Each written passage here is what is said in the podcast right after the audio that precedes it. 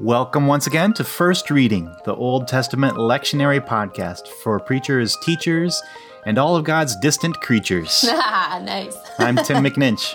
and I'm Rachel Wren. We are also distant, but not distant in heart from all of you. Aww. And we are bringing you today a bunch of sappiness along with some excellent biblical exegetical work on Genesis 28 by our very own Tim McNinch. So, Tim, what do you got for us this week? All right, so Genesis 28 is the story of Jacob at Bethel, a sort of classic biblical tale. And uh, the first thing I'd say right off the bat is that it's important to give your hearers, when you're preaching this text, a sense of the context of this story because mm. it's the lectionary sort of plops us down right in the thick of this big Old Testament telenovela of family drama uh, in this in this story. And this one comes at a sort of pivotal moment, a, moment of great tension. And it pulls the curtain back for just a second to give a glimpse of the divine perspective on these events. Yeah, no, that's a great point. This is a hard text to preach out of context, and we have the chance to remind people of the context since they got some of it for the last few weeks. So, mm-hmm. absolutely take that chance. Um, but for us now, listeners, uh, what can you tell them about that context that might be important to lift up? Yeah, I mean, hopefully you all are doing a great Genesis series, and you can just give a quick reminder of what you preached on the last couple weeks. yeah. Um, but this this particular story comes in the Jacob and Esau drama just after uh, Jacob has deceived his father Isaac into giving him the special blessing that was meant for the eldest son. So the whole thing that happened with the pot of stew and the text that we covered mm. last week plays out at the end of Isaac's life when he's giving the blessing. Mm. And uh, Jacob kind of finagles it uh, away from his brother. And now Esau is out to get revenge. So it's it's a critical moment and Jacob's mother spares his life by getting Isaac to send Jacob away to her family to find a wife way out in uh, Padan Aram, which mm. is out of harm's way.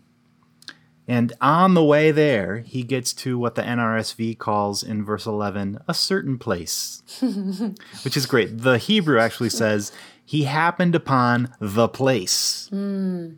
In fact, verse 11 repeats that phrase, the place, three times in that single verse, which makes us ask, uh, what place? And we would know that uh, the place, that emphasis means that it's a holy site of some sort. Yeah, I think uh, actually our very first episode, didn't we talk about Hamakom with Jacob Wright? I think That's right. Yeah, so mm-hmm. so we've talked about it, but it's been a while. Um, to, why don't you flesh that out for our listeners? So it's an ordinary word, makom, place that has super ordinary. No, that's the wrong words. Super ordinary, extraordinary, extraordinary. resonance. There we go. yeah, it is. I mean, uh, makom is just the word for place, right? But uh, in these texts and within the the wider uh, ancient Near Eastern context, uh, these places were sites of divine encounter with humanity. So these mm. sacred sites would often be signaled by the use of the term place. Mm. Um, so if you're if you're preaching this and you get you want to use the English word place, you might just be talking along and kind of slow down right there. The place. Yeah, the place. yes. Oh, and, I have a good story about that. Can I tell it real quick? Tell it when we lived in Minnesota, we went to a family camp every year. We went to at Green Lake Bible Camp, and our kids were really little the first year we took them. Um, and I think it was either the second or the third year we went. Sophia had started to develop, our oldest had started to develop like long term memories. She was mm-hmm. just really kind of grappling with that. And we drove there late enough at night that she was asleep. And so she didn't wake up until the next morning. Had no idea where she was. But as as we walked out of the cabin towards the dining hall we peeked over the hill and all of a sudden she stopped short and she said mom this is the place. There's the dining hall. There's the lake. That's the playground. This is the place. Yes, that is perfect. That's exactly it. Our ears should perk up when we're reading this text and we hear the, the narrator say, he arrived at the place. We yeah. should have that same sort of reaction that Sophia had. Awesome. Okay. Anyway, Yeah, so sure. back to the Hebrew. Yeah, yeah. While we're on insights from Hebrew, another repeated word that gets kind of lost in modern English is that little presentative word, hine. Hine is used four times in Jacob's dream here. There's hine, uh, a ladder a ramp. There's hine, messengers. Hine, Adonai is there. Hine, I am with you. So when you say presentative word, what exactly do you mean by that? Yeah, that's just a little grammatical term for what that little that little particle hine does. It's it's used to um, sort of give something unexpected to the to the reader or to the hearer. nice. Uh, it, kind of the way in English we would use the word here. Here, Ah, it's a presentative. Here, I'm giving this to you. Mm-hmm. Little little particle. Um, and I love the word hine. I love it when it pops up, uh, particularly because we don't often use that kind of language in our colloquial English. Behold, Yeah. and and it works so well in a dream narrative. You can kind of picture a dream unfolding with these unexpected appearances. Like I was dreaming, and whoa, a ziggurat right on this spot. And then, whoa, there's divine messengers going up and down on it. Whoa, God's standing here right next to me. how, how long have you been standing there? but all of those hines are kind of set up for that last hine coming from God's voice. Oh. Hine, wherever you go, I am there with you. And that's the big payoff because in context, Jacob is leaving behind everything that's familiar to him his land, his family. He's heading into the unknown. So, this is a really moving promise from God. Even in your exile, Hine, I am with you, and I will bless you, and I will make you a blessing. I think Yeah. Jacob's probably not the only guy to need that kind of assurance. Oh no, yeah, that would be. I think that's relevant for so many. I mean, you could talk about its relevance in our time right now, but you could talk about its relevance, you know, in just the broader scope of history. You know, the Jews in Babylonian exile, the Jewish later diaspora, um, those of us right now who find our normalcy so disrupted and so in the midst of the unknown. Amen. Hallelujah. There's your sermon. Hine, a sermon. right. Well, and it's funny. Um, it's funny too because at the end of the story, I've always cracked up at Jacob's response because God gives him this amazing vision and this amazing promise, and then in verse twenty, Jacob says, "I'll make a vow saying that if you remain with me, then you shall be my God." And I just picture God being like, "Thanks, pal. You know, Yeah, yeah. nice of you to to allow me to be your deity." Still the bargainer. That yeah, Jacob. right. Mhm. Always, always. Healy. So, so Healy. So, so let me back you up a step, though. You you mentioned in Jacob's dream that he saw a ziggurat, and for those Ah, who yeah. aren't familiar, that's like a Mesopotamian temple that has kind of steps leading up to the top. Mm-hmm. Um, wasn't it like a ladder or a stairway to heaven? And does it even matter what we call it? Uh, well, it probably doesn't matter too much what we call this for a sermon, but it is kind of interesting. The the word that's used there, sulam, is only found here in Genesis uh-huh. twenty eight twelve. It's found nowhere else in Scripture. So Oh, tell him tell him the term for a word that's nowhere else in Scripture. hapax legomena. Oh, it's such a good term. yes, so it's a hapax. It only appears here. So that makes it hard for translators to make sense of it, to translate it well. And, you know, for all we know, ladder or stairway might be just as good a translation into English as maybe a more precise word, ramp. Uh, but scholars surmise from other cognate words and, and related languages that this, this word sulam does refer to a kind of stepped ramp, the kind that was typical on the sides of those Mesopotamian uh, pyramid temples or ziggurats. And, and really, that makes perfect sense in context that Jacob would envision in his dream the kind of structure known in his own cultural context to be the way that humans could ascend to converse with the deities.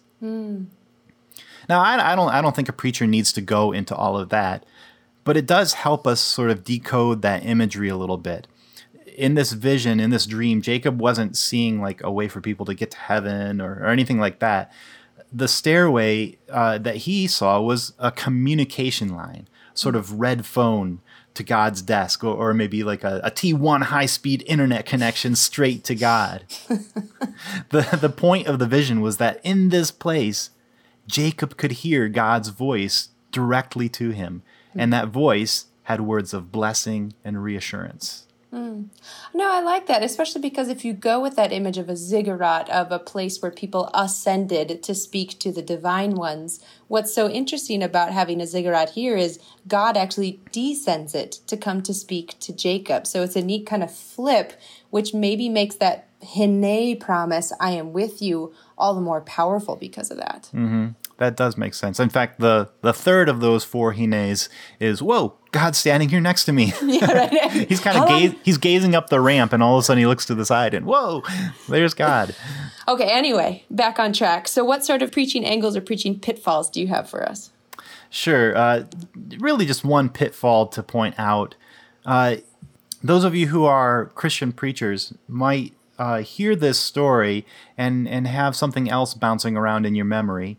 Jesus' calling of Nathanael in John 1 43 to 51. Mm. There in verse 51, Jesus says to him, Yeah, you know, you're going to see greater things than this. You're going to see heaven open and the angels of God ascending and descending on the Son of Man.